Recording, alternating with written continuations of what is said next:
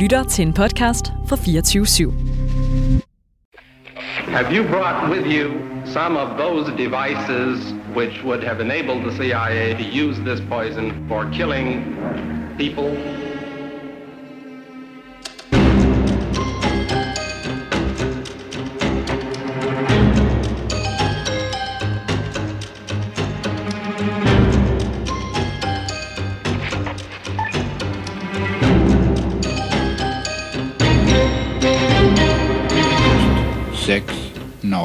2, sydost 6, 2, 3. I västra Kvarken 3, 0, 3. Utanför Holmögadd i nordost 6, 7, 2. I östra Kvarken. Og øh, det må jeg bare sige, det, det er fascinerende, ikke? Altså, sørapporten, vejrmeldingerne fra havet i Sverige har været en stay behind kapacitet som de har kunne bruge til at sende kodebeskeder lige fra næsen af os.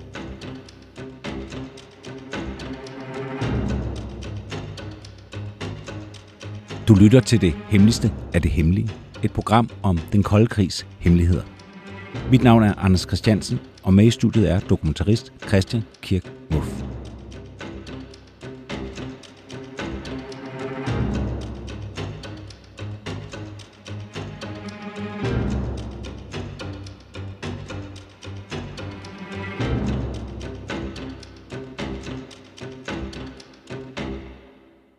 Verdens største historie er jo lige så lang, som den er stor. så der kommer jo rigtig mange afsnit. Men nu har du tilføjet noget mere, fordi nu har du jo også kaldt det verdens skørste historie. I sidste kapitel, der fortalte vi jo om Donald Forsberg. Den her hemmelige svenske agent. Han siger endda, at han er hemmelig, hemmelig, hemmelig øh, svensk agent, som er født ind i det. Faren har Harry Forsberg er en historie for sig, som vi også kort berørt, men som man også kan læse mere om øh, i almindelige åbne kilder. Donald Forsberg er i Stockholm på mornatten. Han fortæller, at han ser to centrale stay behind folk, som ikke burde gå sammen på gaden, med mindre der er et eller andet under opsejling. Dem ser han inden mordet gå sammen i Stockholm. Han prøver at få politiet at bortforklare det med, at det nok har noget med noget narkotika, overvågning at gøre. I et senere forhør, der siger han øh, direkte adspurgt, at det kan han ikke vide.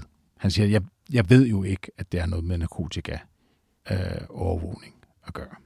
Ja, det må han jo indrømme, ikke? Altså, han, når han bliver adspurgt og presset, mm. og vi er tilbage til det, vi diskuterede i sidste afsnit, hvad er hans, øh, hvad, han, hvad har han gang i? Fordi når han bliver presset på det, nej, han kan ikke sige, at han ved, at de er ude og lave noget med narko. Han bliver spurgt om, hvorfor er det ikke kommet ud? Og så siger han, det har været en dyb hemmelighed, det her. Ja. Hvorfor det? Hvis de var ude og kigge på narko, siger politiet. Jamen, hvis det blev offentligt kendt, at militærets hemmelige celle var ude den aften og lave hemmelig overvågning, så ville de give anledning til alle mulige ting og undersøgelser og spekulationer. Og ja, det har han helt ret i. Mm. Det gør det nemlig. Fordi, hvorfor er de ude på gaden den aften? Vi har talt om en kvinde, som kommer til at hedde Barbro Sagnel. Hende har vi talt om i tidligere programmer. Hun har lagt navn til en gruppe, der bliver kaldt Barbro-gruppen af den tidligere kontraspionagechef i SEPO, i Sikkerhedspolitiet, altså i politiet. Han har døbt den her gruppe Barbro-gruppen. Og han fortæller i hans memoir, hvordan at han bliver opsøgt den dag, da han er startet som kontraspionagechef af en dame, der kender til, der er et hul i kalenderen. Hun fortæller, ja, vi har snakket, gentager den lige hurtigt. Mm.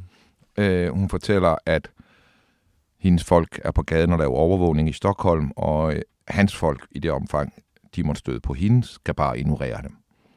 Og han forstår ikke, hvem hun er. Han tjekker, og han får fra en højtstående militær mand at vide, at hun er deres. Det er rigtigt, hvad hun siger. Hmm. Og så beskriver han, at da han vågner i Malaysia 1. marts 1986 og hører, at Palme er skudt, så det første, han tænker, det er, at det kunne være Barbro eller Leon-gruppen. Ja. Hvem er det, Forsberg ser på gaden den aften? Den ene af dem, han bliver kaldt lungen. Det vil sige den lange. Han hedder Gunnar. Mm. Og han er fra Malmø. Og vi har talt om Gunnar Ekberg fra Malmø flere gange. Det her, det er hans partner i ungdomsårene og gennem hele livet. I meget af det, de har lavet, har de lavet sammen. Så det er Gunnar og Gunnar. Og ham her Lungen, han er jo ikke som Gunnar Ekberg blevet eksponeret tilbage i starten af 70'erne, da IB-affæren kører, og Jan Gilou og Peter Bratt afslører alting. Der er, der er Gunnar Ekberg blevet eksponeret, mm. og øh, blevet offentligt kendt som IB-agent. Det er Lungen ikke. Lungen er dykker, ligesom Gunnar Ekberg. Og Forsberg. Og Forsberg. Og øh, jeg har set nogle billeder af en ung Gunnar her, Lungen. Og øh, hvis man kan huske øh, From Russia with Love, James Bond-film nummer to, så er der sådan nogle øh, marketingbilleder, hvor Sean Connery er i sådan fuld militær udstyr, sådan undervands med harpun og sådan noget. Så er det billede, har jeg set af ham her Gunnar. Altså, hvor det er, det er ligesom sådan en actionman-figur, og så kan man købe alt muligt ekstra udstyr og sådan noget. Det er sådan et billede, han, hvor han står sådan og mm. poserer. Vi snakker en højt trænet militærmand her. Han er på gaden sammen med en, som i første omgang er identificeret som Lennart. Og øh, der skal man jo vide, at når vi to har kigget ind i den her verden, og kigget efter Barbro, som vi hurtigt identificerede som Barbro Sagnel. Mm. Men hvad var Leon? Mm. Der har vi været mange steder. Mm. Vi har blandt andet været overbevist om, at det var Åke Ek, mm. der var Leon. Ja, han hedder nemlig også øh, Leon eller Lennart til... Han hedder Leonhardt til mellemnavn. Ja. Og hans øh, militær kaldenavn var Leo. Ja. Og så kunne vi tænke, at han hedder Leon Hart til, efternavn, til mellemnavn. Kaldenavn Leo. Vi fik det til at blive Leon. Det tror jeg ikke, det er. Det har ikke noget med Ek at gøre, det her. Jeg tror, det er en anden. Men, men øh, jeg kan ikke sige med sikkerhed. Men Lennart har vi også hørt omtalt. Vi har hørt noget, der hedder Lennart-gruppen. Det identificerede vi i en overgang som værende en mand, der hedder eller hed Lennart Unger, og som arbejdede for SAS, og som vi kunne se ud af stay behind papirer fra politiet, at han var stay behind. Mm. Og det er ham, der rejser til Gotland og snakker med Forsberg, da Forsberg er begyndt at tale. Så er det Lennart Unger, der rejser til Gotland og fortæller ham, at det er der utilfredshed med. Og, og Lennart Unger, man kan sige, øh, det, den afhøring, der er med Lennart Unger, som er kategoriseret, så at det handler om Stay Behind, det er derfor, vi, vi ved det, det er måske et af de sorteste dokumenter, jeg har set for, ja. for Palme efterforskning. Det er stort set øh, overstreget alt. Det tid og sted, kan du se. Det er ja. sådan set det. Ja. Øhm, men, men, men som sagt, vi er, vi er begyndt at knække alt det her.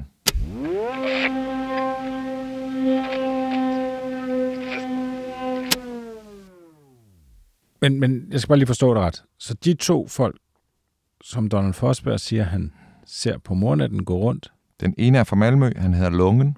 Og den anden hedder Unger. Nej. Den anden hedder Lennart, og jeg tror, det er Unger. Men vi ved nu, hvem det er. Du troede. Troede. Troede. The, the, the. Jeg har skiftet mening igen. Og det skal vi også til at forsøge at sige. Vi, det her, det er true crime, kære lyttere. Altså, Jeg, jeg, jeg, Vi har haft nogle dage nu her, hvor, hvor jorden har virkelig rystet under os, ikke? fordi det her, det er helt nyt. Ja, nej, jeg tror ikke, det er Lennart Unger. Jeg tror, at der er tale om en mand, der hedder, eller hed, Lennart Nordensvand. okay. Lennart Nordensvand. Han har en farbror. Han var kommandør, øverst befalende for de svenske frivillige i Finland. Han får selv en militær uddannelse. Han har sort bælte i karate. Og så lever han som kunstner på Østermalm i Stockholm i det vildeste boheme-miljø, hvor han er kendt for altid at optræde med en skriveblok. En tegneblok. Nu snakker du om Lennart Nordensvang. Lennart Nordensvand, bohemekunstneren, Mm. militæruddannet. Han er, den, han er med i den gruppe, der starter jægersoldatuddannelsen i det svenske militær. Faldskærmsjæger. faldskærmsjægerne. Det er ham, der er med til at grundlægge det. Det er ham, der tilrettelægger træningen.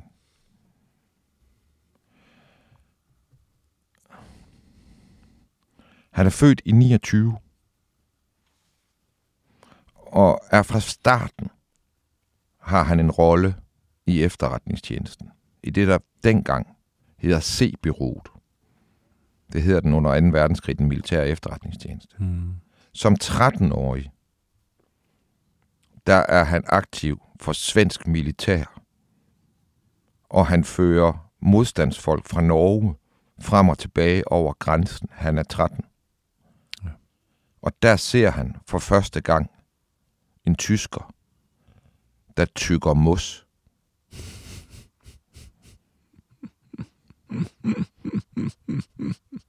Han er 13, da han ser en tysker blive skudt og dræbt for øjnene af sig. Han betegner det som, at han så en tysker, der tykkede mos. Mm.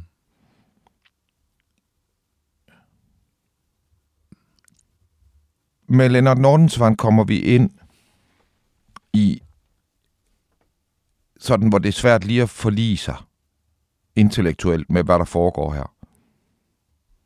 Vi har her en toptrænet militærmand fra barnsben, Mm. som bygger sig i et- en identitet som pænt udknaldet kunstner, der omgås et miljø, som på den ene side er pænt udknaldet, men på den anden side også har nogle forbindelser, som hvor man tænker, hvad foregår der? Hvad foregår der her? Vi kan forbinde Nordensvand, hans søster, Nordensvands søster, er den kunstner, som tager de første Lindgren-bøger, Astrid. Astrid Lindgren-bøger, og laver radio af. Mio min Mio, som er det første Astrid Lindgren radio, det er lavet af Lennart Nordensvands søster.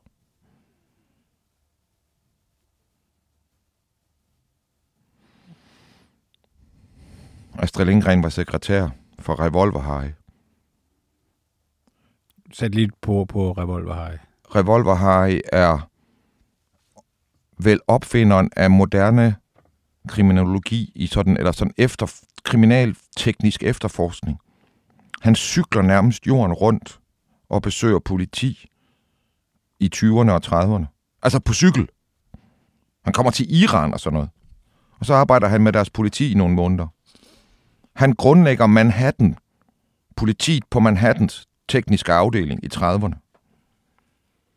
Altså, han er next level, ham her, politimand, tekniker. Han befrier Oslo.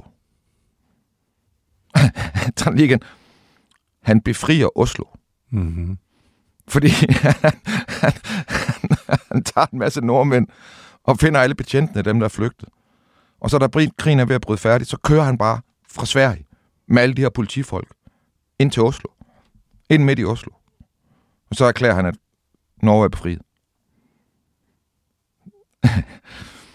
så grundlægger han kriminologi, altså efterforsknings øh, som, som studieområde.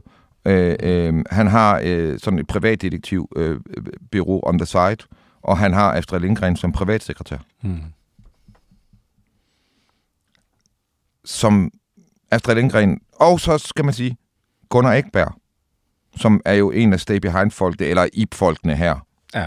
Men husk nu, IB er kun gardinet. Han siger om Revolver High, at vi jo alle sammen børn af ham.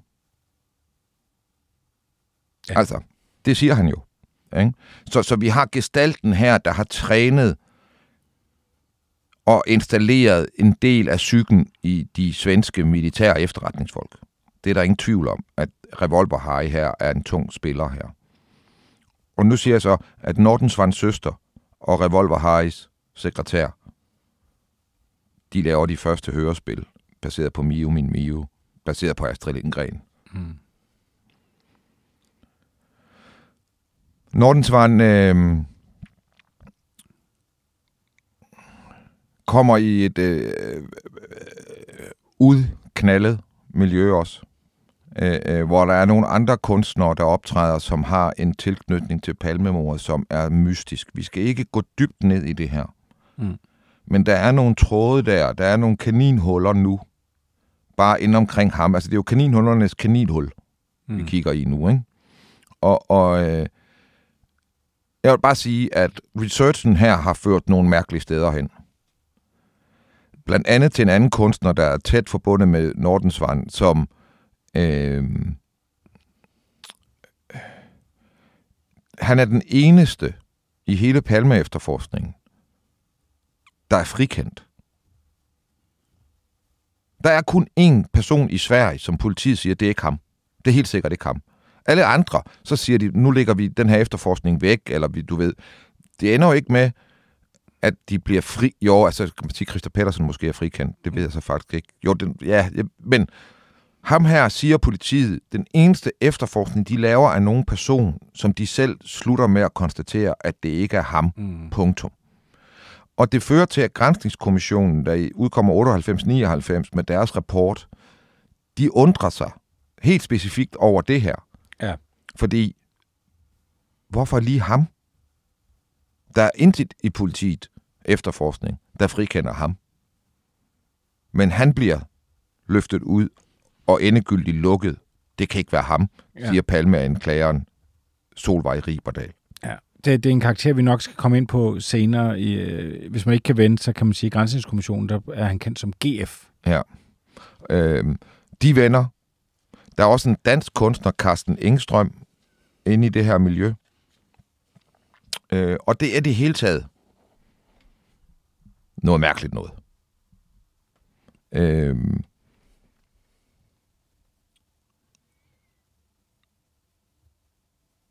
Nordensvand og Lungen bliver set sammen. De er på gaden. Mm. Nordensvand, han underskriver sin kunst Lean med blokbogstaver. L-E-A-N. Han hedder Lennart som Lennart-gruppen. Kan han være Leon? Jeg tror det ikke. Det tror du heller ikke. Nej. Så det er ikke Lennart Unger. Det er ikke Åke Æg.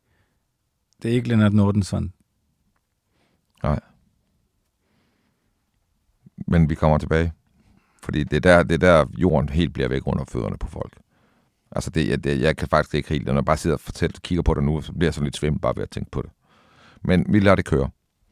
Hvad hedder det? Øh, når man kigger ind i Lennart Nordensvand og forstår, hvem han er i politiets papirer, og når vi lykkes med at knække koden med afmaskeringerne og så videre, det skal jeg skal jeg ikke gå længere ind på, fordi jeg tror faktisk, det forskningsmæssige output fra Sverige de sidste 10 dage har påviseligt er påviseligt faldet, efter vi har fået hul på de her ting. Jeg har haft folk på fire universiteter, der har været i gang i dagtimerne. Der er en af dem, der i dag har holdt et møde med hans chef, og chefen kan godt forstå, da han fik fremlagt, hvad vi laver, at det er vigtigere end hans arbejde.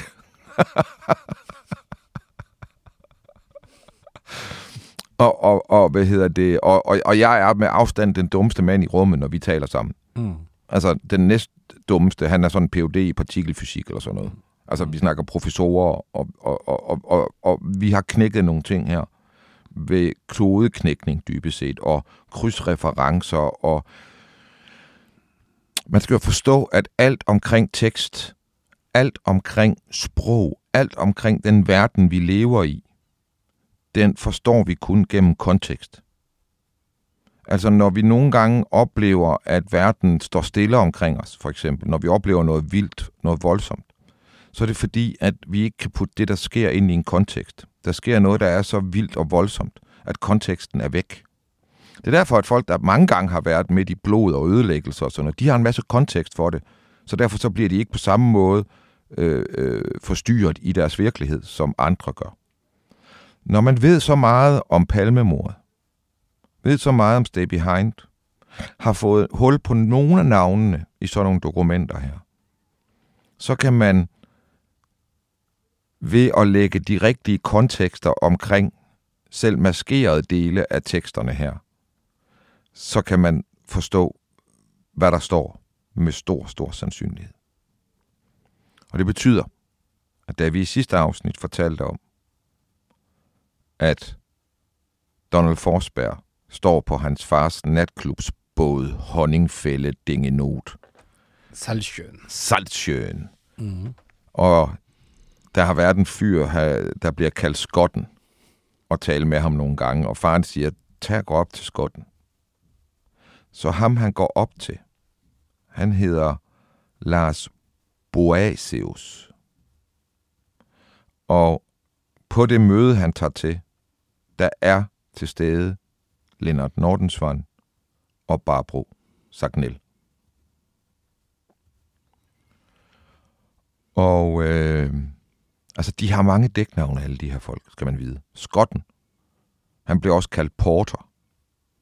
Og det er fordi hans kollega arbejdsmæssigt i hans officielle arbejde i 40 år, han bliver kaldt Pilsner. Så de er Pilsner og Porter. Lars Boseus, Boasius er Porter, og han er skotten. Når han bliver kaldt Porter, og hans makker arbejdsmæssigt bliver kaldt Pilsner, så er det fordi, at den ene har en lys stemme, og den anden har en mørk stemme. Og det lægger folk mærke til, fordi at det er Porter, skotten, Lars Boasius, Stay Behind-manden, der rekrutterer Donald Forsberg. Det er ham, der læser Sjørapporten op på Svensk Radio. Altså. Skotten læser Sørapporten op på Svensk Radio. Ja. Det er ham, der læser værmeldingerne for, for øh, ja, Nordsøen, Baltiske, det hele. Mm. Og øh, som Forsberg også siger, noget af det Stay Behind skal kunne er, og skulle, den skal, det skal kunne sende hemmelige beskeder til hele landet. Hele tiden. Og hvis man kontrollerer styrrapporten, så har man alle muligheder for at sende, kode, sende kodebeskeder til hele Sverige, lige for næsen af en besættelsesmagt fra Rusland, eller hvad det nu måtte være. Mange vil sikkert tænke på Matador, når de sidder og lytter til radioen, og så er der altid for øh, her i London, og så er der noget med en særlig besked til giraffen og Præcis. alt det der. Men det er jo mere sådan åbenlyst kodede beskeder. Mm. Det har tyskerne jo kunne høre på, mm. og så ved de, at nu bliver der sendt beskeder til modstandsgrupper. De ved så ikke, hvem det er, og præcis hvad det betyder. Men det her er jo en kommunikation, som ingen er jo klar over, at der bliver kommunikeret noget her mm. heller. Så det er en hemmelig, hemmelig kommunikation. Ja. 6, 0, 2, sydost, 6, 2, 3. I västra Kvarken 3, 0, 3. Utanför Holmögad i nordost 6, 7, 2. Oh, I östra Kvarken isfritt. Det må jeg bare sige, det, det er fascinerende, ikke? Altså, Sørapporten, værmeldingerne for havet i Sverige, har været en stay behind kapacitet, som de har kunne bruge til at sende kodebeskeder lige fra næsen af os. Hvis du er lystfisker, og du vil vide, og så har du siddet og hørt til det, lyttet til det. Mm. Men det, de i virkeligheden har sagt, det er, uh, ham der er bageren nede i uh, Helsingborg, han stemte kommunistisk. Jeg tror, han skal have en uh, kage i den gale hals. Jeg skal bare lige tilføje, at altså Donald Forsberg nævner lige præcis, at det er det, de kan bruge den til. Det er ikke dig, der gætter, at tilfældigvis, hvordan han har det erhverv, kunne han gøre. Nej, nej. De det, nævner det.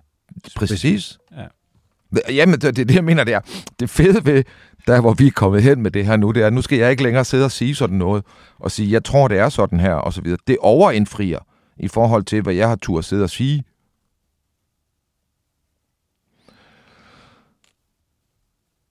Så Lars Boasius er en del af det her.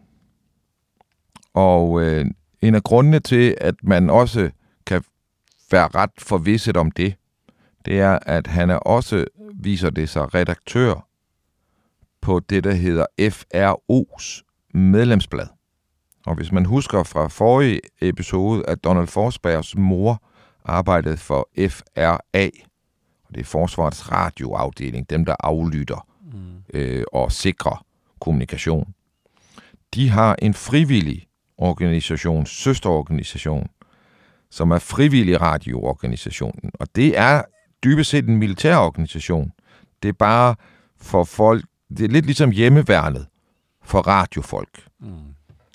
Men det er også rekrutteringsgrundlag og dække for det, der hedder Barbro-gruppen. Mm. For en af ledergestalterne i FRO er Barbro Sagnel. Og medlemsbladet redigeres af Lars Boasius. Så vi har en connection der. Vi ved også, at der fandtes en ledergruppe i Stay Behind, som blev kaldt sekserne. Og vi tror, det henviser til øh, båndet, de sender på, hvor der er en frekvens mellem 40 og 46, eller sådan et eller andet, jeg husker det ikke lige, men som er ligesom, der er, der er seks frekvens tal, altså fra 40 til 46 for eksempel. Ikke? Og der, det, det, det er noget, man kan bruge til et eller andet. Og, og den her gruppe er et udvalg i Stay Behind, som, hvor der sidder repræsentanter for de forskellige regioner, hvor lederen af radiokommunikationen ligesom er til stede. Og Donald Forsberg beskriver, hvordan at han nogle gange må være til stede der som en slags souschef, fordi at ham, der ellers sidder der, lederen fra Gotland, han kan ikke. Øhm, ja. Så nu begynder der at dukke en organisation op her. Og der begynder at dukke nogle person, dukke nogle, der, vi ser nogle personligheder nu, øh, øh, som er store personligheder. Altså det her, det er jo ikke... Det jeg også synes er markant ved det her, er, at øh, Nordensvand som kunstner, det er jo en flamboyant dække. Altså det er jo at dække sig... Det, det er at gemme sig i fuldt Altså, øh, ja, jeg forstår, hvad du mener. Ja. Ja. Lars Boasius, det er også, han er, han er, han er, han er Mr. Været i Sverige. Han har skrevet bøger om vejret. Han er deres Jesper Tejlgaard. Det er jo sådan noget, man skal tænke i Danmark, hvis man skulle finde noget lignende. Hvem er det så? Fordi de har haft det samme behov i Danmark. Så vi har Lennart Nordensvand, vi har Lars Boasius, og vi har Barbro Sagnel. Det er så så ydermere sådan, at Barbro Sagnels mand hedder Rune Sagnel. Mm. De bor på det her hus på Store Essingen, en ø i Stockholm. Og der har øh, en agent fra Vestegns efterretningstjeneste konstateret, at man fra hendes hus har direkte indsyn til Sovjetunionens ambassade under 2. verdenskrig. Eller under en kold krig. Man kan simpelthen se direkte ind i ambassaden. Der er vand imellem. Det er det. Det fremgår nu endnu en gang, hvordan det hus har været, der har været et våbenlager.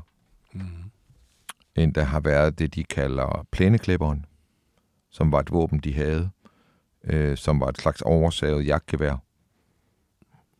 Det hed plæneklipperen. Så kan man jo selv prøve at tænke, hvad det henviser til. Øh, og så har det været en kæmpe radiocentral. Og så har det været et hus, hvor folk er kommet og gået. Men også et hus, hvor det lader til, der er vokset en datter op, som ikke har vidst, hvad der er foregået.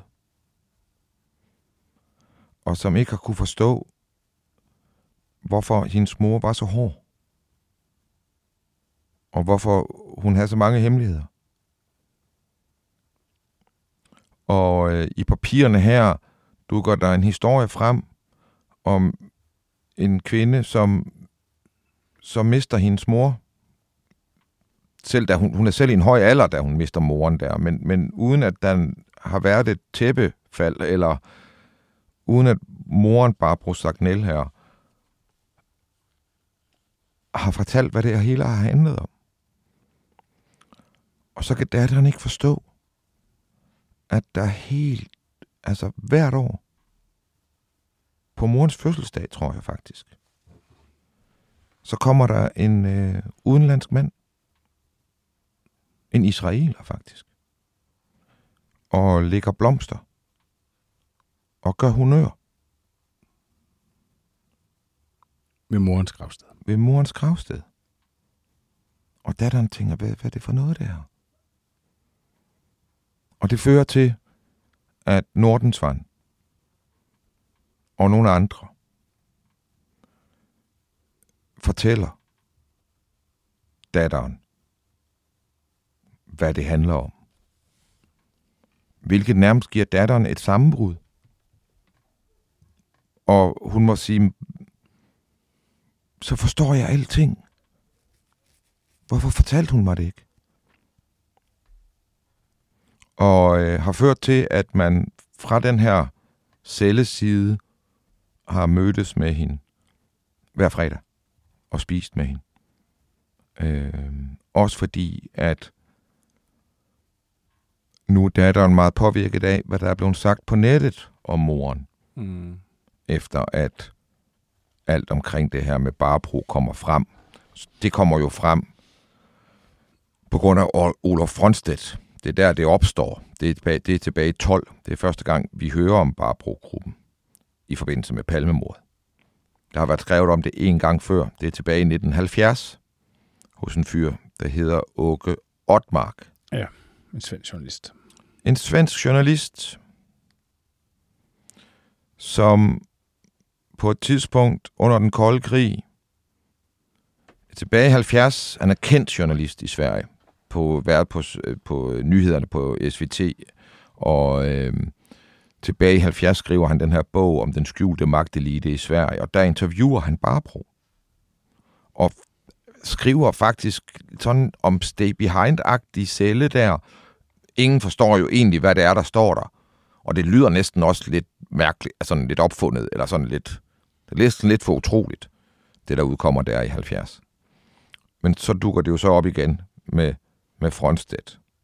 Og det har gjort datteren ked af det. Fordi, hvad laver vi lige nu? Er vi ved at sige, at de her folk slår palme ihjel? Ja, det er vi det egentlig. Ja, er vi det?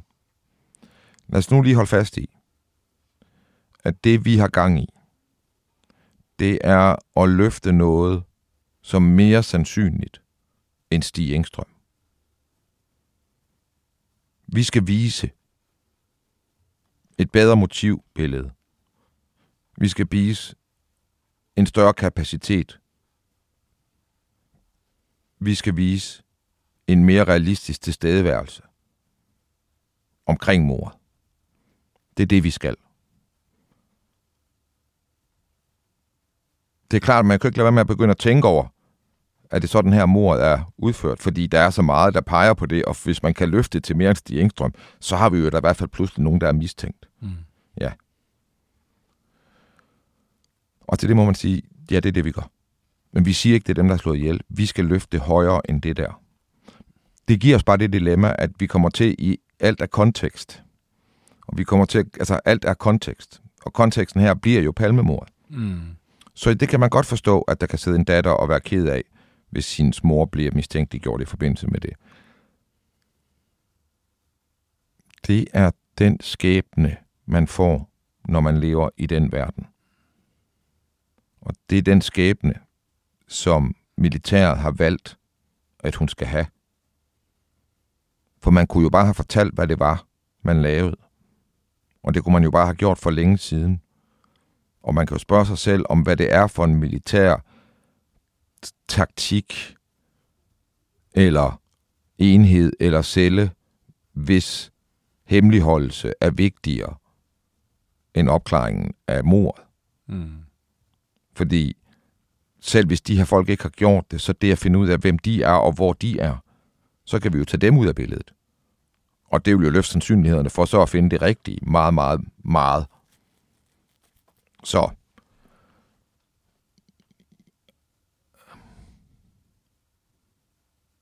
faktum er, at der er folk, der lever, som har ondt omkring det her. Altså Stay Behind er ikke øh, en legeplads heller, vel?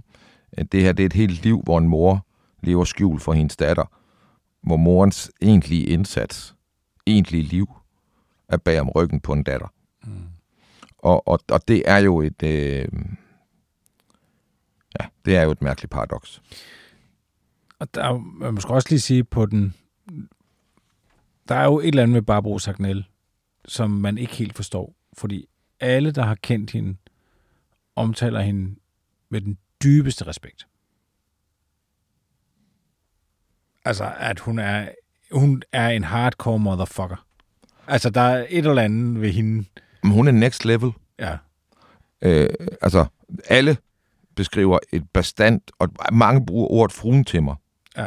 Altså, jeg tror, vi har at gøre med sådan en, en gammeldags, stor, bestand kvinde, som, du ved, kan styre et stort køkken. Ja. Eller, eller styre et hold af Eller en militær enhed. Ja, en militær enhed. Ja. Øhm, og og øhm, hendes mand er ingeniør, radioingeniør. Hans bror er øh, forsker og er en af dem, der udvikler de første bærbare satellitkommunikationsenheder. Det sidder han og gør nede i Schweiz, i Genève. Og det må man jo sige, det er jo også, øh, hvis der findes et øh, research and development inden for Stay Behind, inden for den del af Stay Behind, som hans svigerinde og bror er centrale i, så er det, øh, så er det lige nøjagtigt det, ikke? Så vi har, vi har en gruppe her, vi skal jo tænke på, har i Forsberg, Donald Forsbergs far, han er med i det her også. Han, han er jo en del af den her gruppe også. Og, og øh, ifølge Donald, så varetager han alt det internationale. De internationale kontakter. Det vil sige, at vi begynder også at se konturerne af det europæiske netværk her. Som du kan huske, da vi var over besøg på Henrik Hansen, så når vi så organisationsdiagrammet, mm. så var der en tegning, der førte ud af organisationsdiagrammet, som vi så det som var internationale relationer. Så kunne vi ikke få lov at se, hvad det dækkede over. Det ved vi, det er nok ikke i arkivet, vel? Øh, men det er jo så der, hvor der kunne have været en streg over til Salsjøen. Og så kunne der være sådan en lille bemærkning, det hedder, lad være med at gå for tæt på damerne. Jeg vender lige tilbage til Forsberg. Og øh, han siger jo om Stay Behind, at der er politi med. Mm.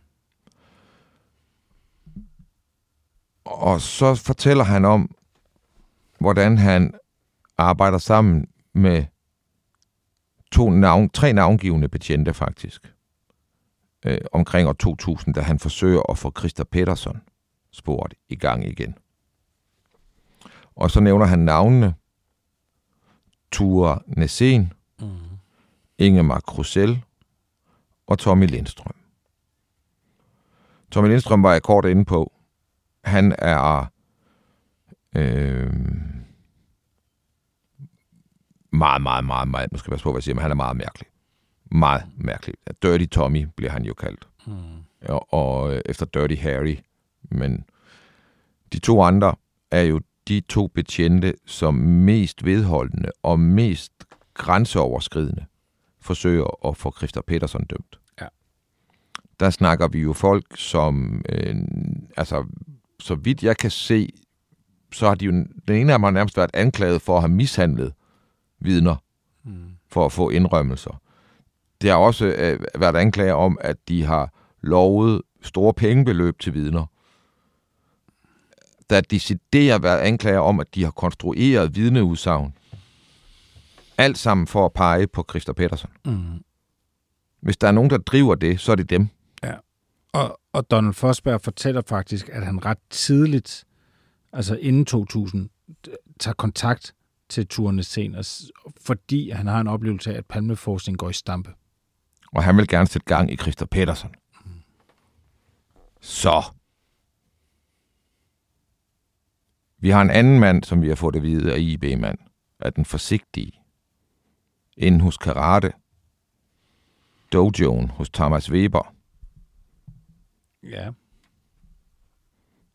Det er Åke Vidin. Mm-hmm.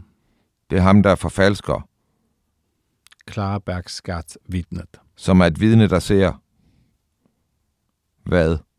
Som ser folk, der tydeligvis er i radiokommunikation. Mm. Og som ved, at nogen, der ikke skal skydes, er blevet skudt to minutter før, 500 meter væk. Og som han forfalsker vidneudsagnet omkring, fuldt og helt. Det, jeg søger at sige til jer, det er meget, meget vigtigt, at man forstår, at Stay Behind, IB, er det samme her. Og det er militært. Så jeg siger, vi ved fra en kilde, at Vidin er IB. Vi ser en opførsel og en samhørighed med en Stay Behind IB-mand, Donald Forsberg, fra Tuanesen og Ingemar Krusel, som driver det falske spor på Christa Petersen. Mm. Det får de hjælp til af Tommy Lindstrøm, som sammen med Hans Holmer driver PKK og fuldstændig smadrer efterforskningen i de første døgn. Jeg tror faktisk, det er Tommy Lindstrøm, som ender med at gå i pressen og bede om at få alle walkie-talkie-observationer. Efter 8-9-10 dage efter mordet, der har man set så mange walkie-talkier, der er omtalt i pressen, at han går ud og siger, vi vil gerne høre alt om walkie-talkier så får de rigtig meget om walkie-talkier. Så få uger efter, så kan han gå ud og sige, der er ikke noget om det der walkie-talkier. Hvorfor ikke?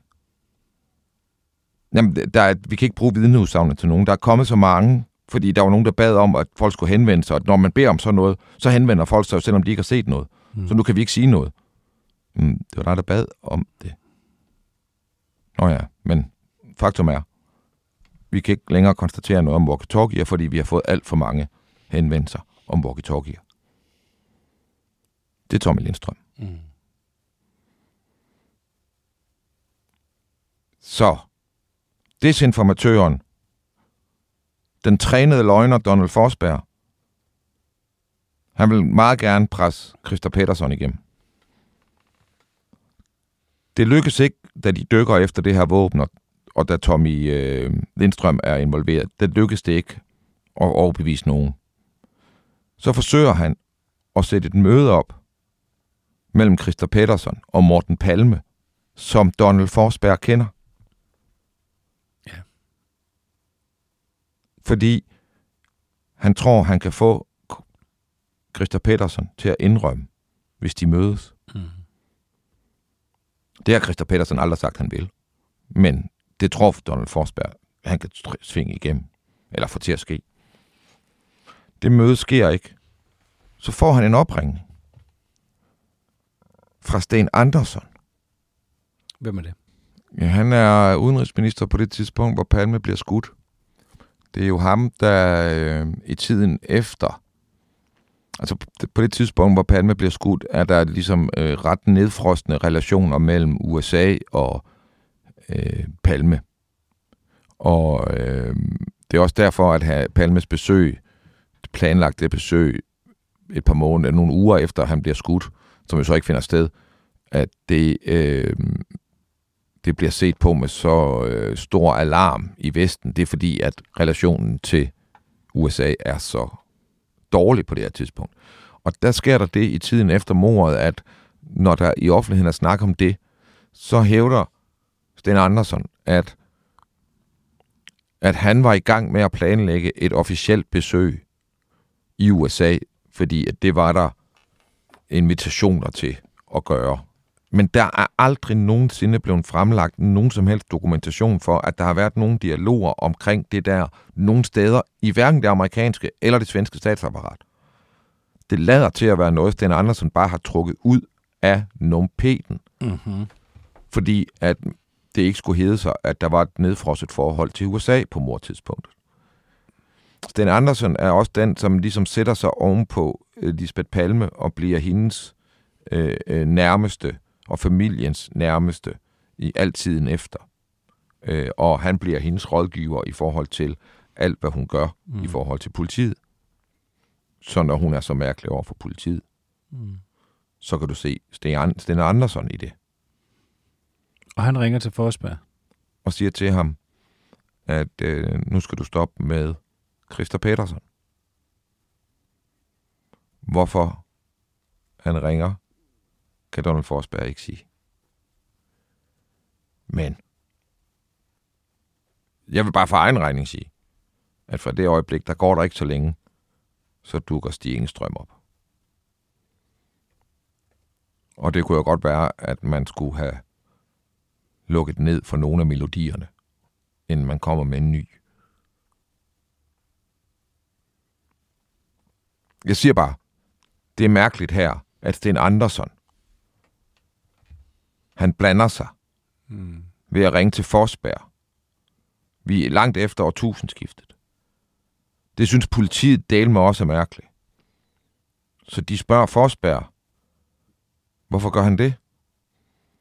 Og så siger Forsberg, jamen det er jo fordi, det var ham og Palme, der byggede Stay Behind. Hvad betyder det, når han svarer det? Hvad betyder det, når han svarer det? Jeg kan simpelthen ikke, du ved, inde i mit hoved, så er jeg jo nødt til at forstå, at det er chefen i Stay Behind, der ringer til mig og siger, hvad jeg skal sige og hvad jeg ikke skal sige.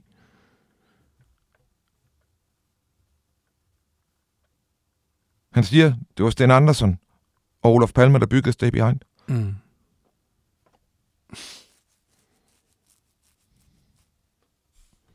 I don't get it. Det gør jeg. Det er jo derfor, han bliver skudt i ryggen. Det er jo forræderens død. De havde bygget det op. Men de har også brugt det. Eller nogen brugte det. Måske. Og det skal der jo også ryddes op efter. Og de her netværk er i gang op i nullerne her. Hvorfor vil en Ipman en stay behind mand fra Gotland dykke efter et morvåben i Stockholm i en sø? Hvorfor vil han bringe Christer Pettersson og Morten Palme sammen? Hvorfor er alle mennesker, er det en stay behind mand, der vil det? Det vidste man jo ikke, da han gjorde det. Det er jo først noget, vi ved nu. Men når vi kigger tilbage nu på hvad forløbet, så kan vi jo se, at det er en stay behind mand, der driver Christer Petersen. Nå. Men øh, hvem er så Leon? Ja, skylder du ikke lidt et svar? Det er så fucked up, det svar. Jeg er ikke sikker på det. Jeg er langt mere tro det. Og øh, hvis folk virkelig skal forstå, hvorfor det her det er så mærkeligt. Så skal man forstå konteksten. Så vi tager den i næste afsnit. Du har lyttet til det hemmeligste af det hemmelige. Mit navn er Anders Christiansen, og med i studiet var, som sædvanligt, Christian Kirk Muff. Tak fordi du lyttede med.